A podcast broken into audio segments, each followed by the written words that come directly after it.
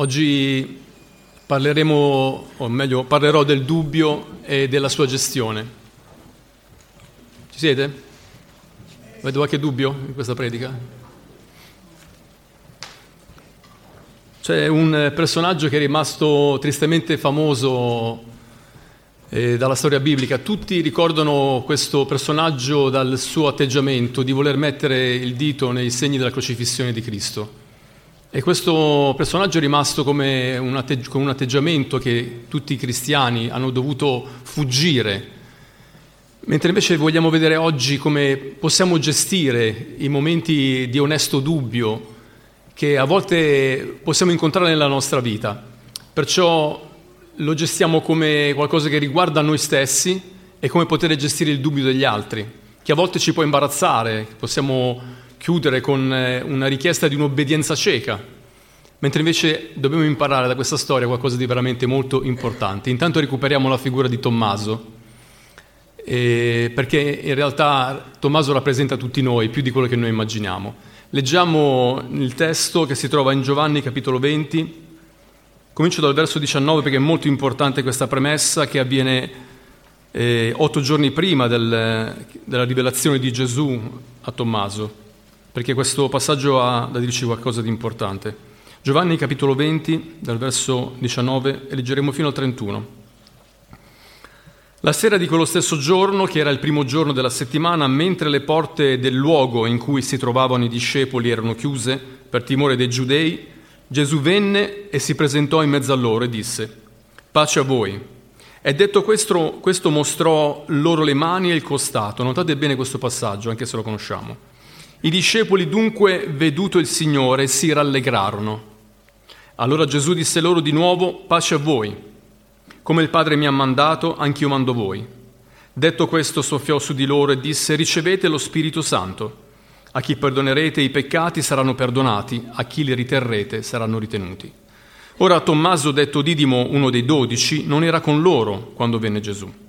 Gli altri discepoli dunque gli dissero, abbiamo visto il Signore.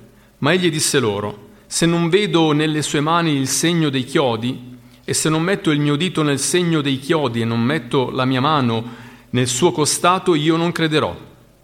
Otto giorni dopo, i suoi discepoli erano di nuovo in casa e Tommaso era con loro. Gesù venne a porte chiuse e si presentò a loro e disse, pace a voi.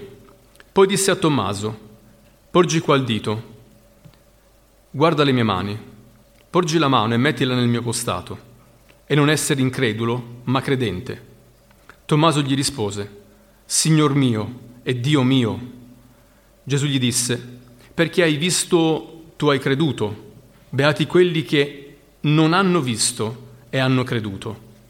Ora Gesù fece in presenza dei suoi discepoli molti altri segni miracolosi che non sono scritti in questo libro, ma questi sono stati scritti affinché crediate che Gesù è il Cristo, il Figlio di Dio, e affinché credendo abbiate vita nel suo nome.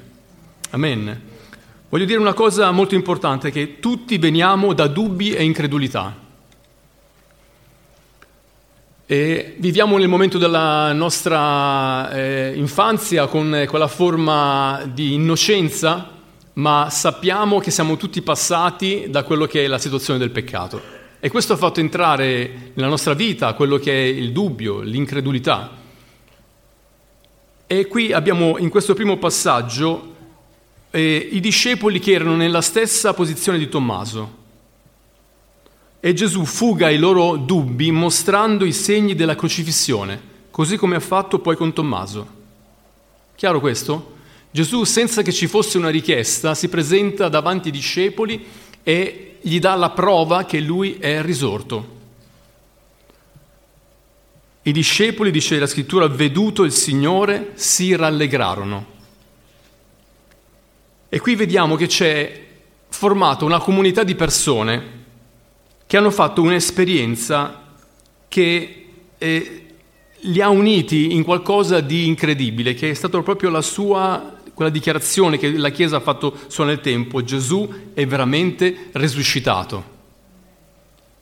Capite come a volte tutti se la prendono con Tommaso, però Gesù vuole darci delle risposte, sa che ci sono cose difficili da comprendere e allora fa dei passi per venirci incontro.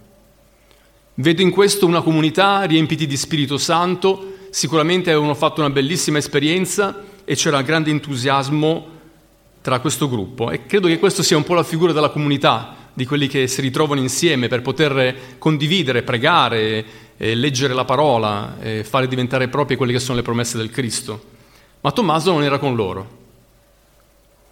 E non sappiamo perché.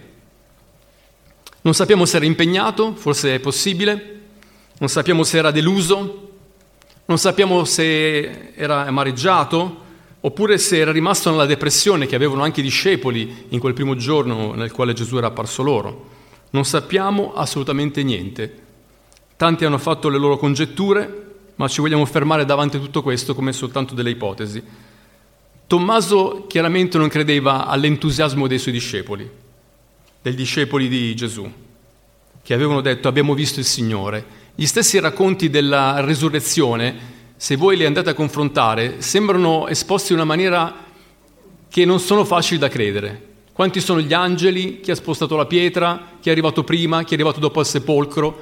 E quando eh, Tommaso è arrivato davanti ai discepoli, hanno ha raccontato quella storia che sicuramente tra l'emozione di ciò che era avvenuto, l'oscurità delle prime ore del mattino, aveva dato anche delle versioni completamente diverse.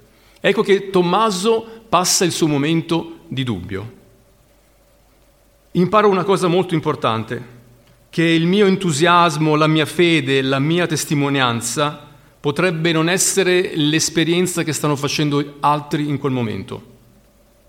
Però abbiamo bisogno di comprendere come poter agevolare la loro esperienza.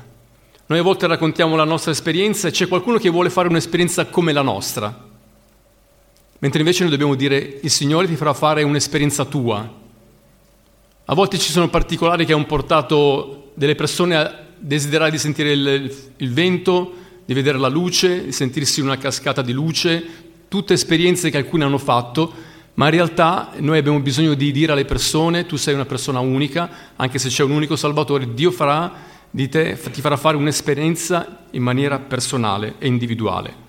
Che cosa hanno fatto i discepoli, gli apostoli, per agevolare l'incredulità di Tommaso. Una cosa che dobbiamo fare noi. Io quello che leggo è che non hanno fatto niente.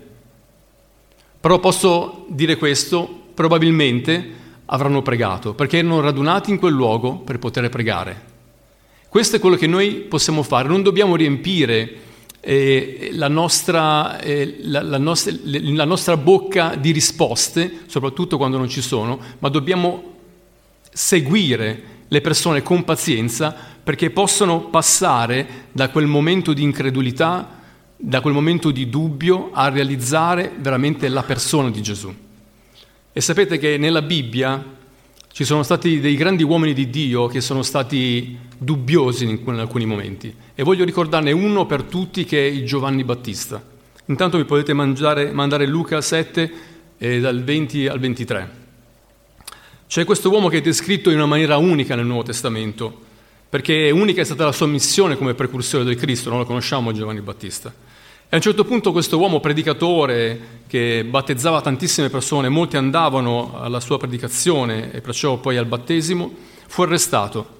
E in quella, in quella prigione leggiamo questo. Quelli si presentarono a Gesù e dissero, Giovanni il Battista ci ha mandati da te a chiederti, sei tu colui che doveva venire o ne aspetteremo un altro? In quella stessa ora Gesù guarì molti da malattie, da infermità e da spiriti maligni e a molti ciechi restituì la vista. Poi rispose a loro, andate a riferire a Giovanni quello che avete visto e udito. I ciechi recuperano la vista, i zoppi camminano, i lebrosi sono purificati, i sordi odono, i morti risuscitano, il Vangelo annunciato ai poveri. Beati beato colui che non si sarà scandalizzato di me. Guardate questa affermazione, sei tu che colui che deve venire o ne aspetteremo un altro? Non ci potremmo aspettare un dubbio da parte di un grande uomo di Dio, ma quello fu il percorso che fece Giovanni il Battista, che lasciò poi questa grande dichiarazione che Gesù gli dà nella pratica, come lui stava intervenendo in quel momento. Qual è la reazione del dubbio oggi la reazione al dubbio oggi. Da una parte c'è il sistema religioso che può essere colpevole della richiesta di un'osservanza cieca. Devi credere queste cose, il dubbio deve essere assolutamente combattuto, se non sei un uomo di fede non sei nessuno. E le persone che hanno dei dubbi tendono poi a nascondere questi dubbi e non comunicarli con gli altri. E questo dubbio, invece di essere soltanto un percorso, diventa la galera di qualcuno. È chiaro questo? Perciò è possibile che noi non vogliamo affrontare il dubbio degli altri. Abbiamo fatto la nostra esperienza, anche se sappiamo che tutti noi abbiamo passato dei momenti difficili, poi vedremo anche questo, ma ci può imbarazzare il dubbio di qualcuno, soprattutto quando eh, il dubbio è molto grande. Ricordiamo Giovanni Battista, sei tu colui che doveva venire e non aspettiamo un altro, è un grosso dubbio. E dall'altra parte c'è oggi una generazione che ha quasi difficoltà a credere perché l'incertezza sembra quasi una conquista di oggi. I nostri ragazzi quando cominciano ad andare a scuola eh, vengono bombardati da informazioni che vanno a smontare la loro fede. È vero ragazzi? Ci sono eh, momenti dove è difficile dire io sono un credente ed è difficile poter dire qualcosa che sia diverso da quello che è il concetto oggi di demolire il, il, il dovere del dubbio. Il pericolo è che questa generazione rischia di rimanere intrappolato nell'incredulità e nel dubbio senza ritrovare delle risposte. E noi come genitori, come nonni e come persone vicine anche a questa generazione abbiamo bisogno di comprendere questo tema, perché i ragazzi non possono essere lasciati soli ad affrontare questo grande problema si sentono diversi e molto spesso questo lascia spazio a un'incredulità che si portano anche in chiesa. Non ne parlano perché hanno paura di poter dire io ho un dubbio. Lasciamo spazio all'espressione dei dubbi. Amen? Sappiamo che Gesù vuole gestire il nostro dubbio. E voglio dire che anche la nostra incredulità può essere cambiata se noi glielo chiediamo. Marco 9, 24 c'è un bellissimo versetto, c'è in questo capitolo un uomo che aveva un figlio posseduto e i discepoli non sono riusciti a liberare questo, questo ragazzo e l'uomo chiese a Gesù, che era appena arrivato, se poteva fare qualche cosa, di avere pietà. Gesù disse ogni cosa è possibile a chi crede e subito il padre esclamò, io credo vieni in aiuto alla mia incredulità. Sembra una contraddizione questa dichiarazione. Anche noi facciamo così. Signore, c'è una base io credo, ma devi venire ad aiutarmi a uscire fuori da quello che oggi non mi di, mi permette di afferrare completamente quello che è la potenza di quella guarigione. Perché già i discepoli avevano fallito e quest'uomo si presenta a Gesù con un se. Il se è dubbio, se puoi, non ha detto tu puoi, ma ha detto se puoi. Qualcuno aveva risposto io so che tu mi puoi guarire e il Signore dice se ha fatto secondo la tua fede, ma questa persona deve passare dal riconoscere che c'era quest'area di incredulità nel suo cuore e stava chiedendo aiuto al Signore per poterne venire fuori. Questo è, il, è quello che dobbiamo fare noi con, con le persone. Il dubbio deve essere un passaggio che ci spinge a ricercare non deve essere la destinazione finale. Passo attraverso il dubbio, attraverso la, l'incredulità e arrivo alla destinazione finale. E questa volta ha bisogno di tempo, ma Gesù vuole che noi elaboriamo ancora la nostra risposta. Vuole gestire questo, questo dubbio. Otto giorni dopo Gesù dà una risposta a Tommaso e gli viene incontro. Gesù sa le difficoltà che noi passiamo e ci deve portare poi a realizzare qualcosa di più. E qui abbiamo la comunità di nuovo riunita e c'è letteralmente la stessa replica di ciò che era avvenuto otto giorni prima. Ma oggi l'obiettivo di Gesù non erano i discepoli, ma era Tommaso. Gesù qui non risponde alla fede, Gesù qui risponde al dubbio. Capite? Non c'era un uomo che credeva, c'era qualcuno che voleva una risposta e passava in quel sentiero, che è sicuramente un sentiero molto pericoloso. E sappiamo che il dubbio nella nostra vita come credenti ha attraversato diverse sfere della nostra esistenza. Qualche volta abbiamo dubitato che il Signore potesse guarire. Qualche volta abbiamo dubitato che il Signore potesse salvare. Abbiamo guardato una persona e abbiamo detto ma quella persona non si convertirà mai. Addirittura più che un dubbio era una certezza. Abbiamo espresso a volte dubbi sulla nostra chiamata. Ma il Signore veramente mi ha chiamato a fare quello che ho sentito in quel periodo? Molto spesso i giovani, soprattutto questo avviene al campeggio, fanno questa domanda. Come posso essere certo della volontà di Dio per la mia vita? Sono dubbi che hanno bisogno delle risposte, hanno bisogno di essere affrontati come un percorso. Come Chiesa dobbiamo essere pronti ad affrontare i nostri bisogni come quelli che sono vicino a noi. Sarebbe più facile dire devi aver fede, devi pregare. La risposta era questa. Mentre invece dobbiamo riuscire a accompagnare le persone. Dobbiamo ricordarci che l'oggetto della nostra fede è una persona non sono soltanto affermazioni, non sono dichiarazioni. Siamo nel tempo delle dichiarazioni. Probabilmente qualcuno dice che dichiarando quello è un atto di fede e in parte ci può essere anche una verità. Ma io credo che ci sia una rivelazione di una persona prima. Non è una questione di slogan. Noi siamo cresciuti in un ambiente di slogan, li abbiamo ripetuti, ma è stato negato quello che era la possibilità del dubbio. E Tommaso è stato massacrato da tutti quanti, anche da noi stessi. E molto spesso siamo stati come Tommaso. Ma non lo vogliamo dire, non lo diremo a nessuno, se non se abbiamo confidenza, se sei sposato con tua moglie, che, sulla quale magari hai pianto qualche volta con il tuo dubbio, o con qualche gruppo di persone delle quali ti fidi. Abbiamo bisogno di conoscere di più il Signore Gesù. Qualcuno disse potrei dubitare della mia comprensione di Dio, di come Lui opera, ma confido che non dubiterò mai di Lui. Capite la differenza?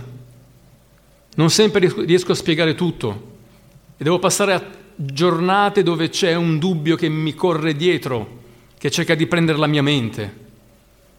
È qualcosa che cerca di intrappolarmi in quel dubbio, mentre io voglio passare nel dubbio come un percorso che mi possa portare a una nuova rivelazione della persona di Cristo. E anche questo potrebbe essere uno slogan, perché se non lo cerchiamo può diventare anche uno slogan. Qualcuno disse tutti predicano Cristo, certamente, ma noi continueremo a dire che Gesù Cristo è vivente e Lui stesso viene a cercarci come ha fatto con Tommaso non gli ha detto ma quel Tommaso lì rimarrà nella storia come una persona incredula, lascialo perdere. Viene e fa la stessa cosa che ha fatto con gli altri, la stessa cosa che ha fatto con quelli che hanno una fede potente. Ma dalle storie, dalle biografie che leggiamo nei libri abbiamo visto che tanti servi di Dio, predicatori, anche usati potentemente, hanno passato dei momenti di grande dubbio e di grande difficoltà. Ma sono cresciuti più in quei momenti che nei momenti dove tutte le cose andavano secondo come dovevano andare. Amen. Tommaso esce dal suo dubbio per abbracciare una nuova rivelazione. Ecco l'offerta di Gesù per lui. Gli dà la possibilità di poter mettere il dito, le, le mani nei segni delle, delle sue ferite, dei buchi. Non sappiamo se in realtà Tommaso lo ha fatto, però l'invito del Signore era quello di poterlo fare. Riscopre che Gesù Cristo è veramente risorto. E caro Tommaso, questa è la tua esperienza. Non lo può fare tua madre, tuo padre, non lo possono fare le persone che credono più di te, lo devi fare tu. Amen. Proprio io che sono così dubbioso? Sì, Gesù viene proprio per te. Viene per me mentre io sono nel dubbio quando ci sono più incertezze che certezze nella mia vita, quando sono una persona così fastidiosa e quando apro la bocca do fastidio agli altri perché non porto gioia, non porto testimonianza, porto dubbi. ma proprio per questo Gesù si interessa a te. Perché il dubbio deve essere questo percorso, qualcosa che ci deve portare fuori. E questo molto spesso, spesso nasce da onestà, o a volte nasce anche dalla confusione, non da malvagità. Cresce da, e nasce da una nuova esperienza che possiamo fare con il Signore. Ed ecco che Tommaso fa la più grande dichiarazione di deità che è contenuta nella Bibbia. Signor mio, Curios, è il nome che viene dato nel Nuovo Testamento all'Eterno dell'Antico Testamento e dice anche Dio mio. Qualcuno che non crede alla deità di Cristo ha diviso questa dichiarazione in questa maniera. Verso Gesù, Signor mio, e poi Dio mio. Quasi come se Tommaso passasse dall'incredulità all'imprecazione o all'invocazione. Tommaso ha ricevuto la sua risposta e si presenta una scena di adorazione. Con pochissime parole, Tommaso riconosce veramente Gesù irrisolto come il suo Signore e il suo Dio. Impariamo l'ultima cosa. Credere non è vedere. Perché mi hai visto, hai creduto? benedetti o beati quelli che non hanno visto e hanno creduto. Non possiamo dire voglio fare come Tommaso, molte persone usano questo, questo personaggio, anche Tommaso vuole mettere il dito nella piaga, ma il messaggio continua. Vedere non è credere. Quando abbiamo parlato alle persone hanno detto, beh fammi vedere Dio, io ci crederò. Credere non è vedere. Gesù l'ha detto, non andrà da tutti a mostrare i segni della sua crocefissione. Arriverà un tempo nel quale le persone crederanno perché questo è ciò che Dio ha lasciato all'umanità.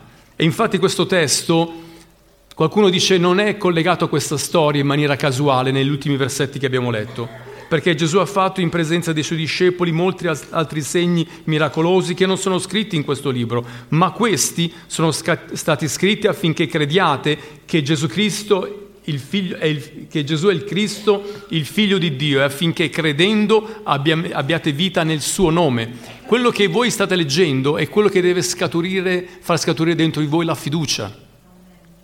Perciò io credo per quello che ho letto. Ci sono segni che sono scritti qua e tante altre cose non sono state scritte. È il beneficio che credendo abbiate vita nel suo nome. E allora ecco che affronto il mio momento di dubbio, lo attraverso, ne parlo anche con altri, mi faccio aiutare e spero di trovare sempre qualcuno che mi dà una mano e se non sa cosa dirmi, che almeno tace. Come avrebbero fatto bene gli amici di Giobbe, che in quella settimana, la prima settimana che andarono a trovarlo, rimasero in silenzio. I problemi nascono quando noi vogliamo parlare, dire cose che sono concetti umani, ma non c'è dietro neanche la risposta di Cristo a quello. Perché Cristo va dal dubbioso e si mostra, va dal dubbioso e si rivela e lo porta poi all'adorazione.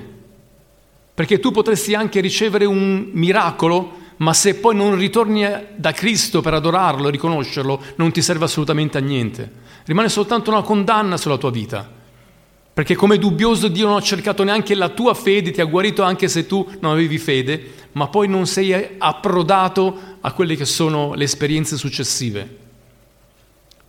E perciò quando abbiamo compreso questo problema del dubbio, lo dobbiamo imparare a gestire, perché ci accompagnerà, è una brutta notizia questa, per tutta la vita. In alcuni momenti con più intensità, in altri con più facilità riusciamo a venire fuori. Ma proprio in quei momenti noi vogliamo dire, Signore, come Tommaso, io voglio avere una nuova rivelazione di chi tu sei. Questo ci farà crescere.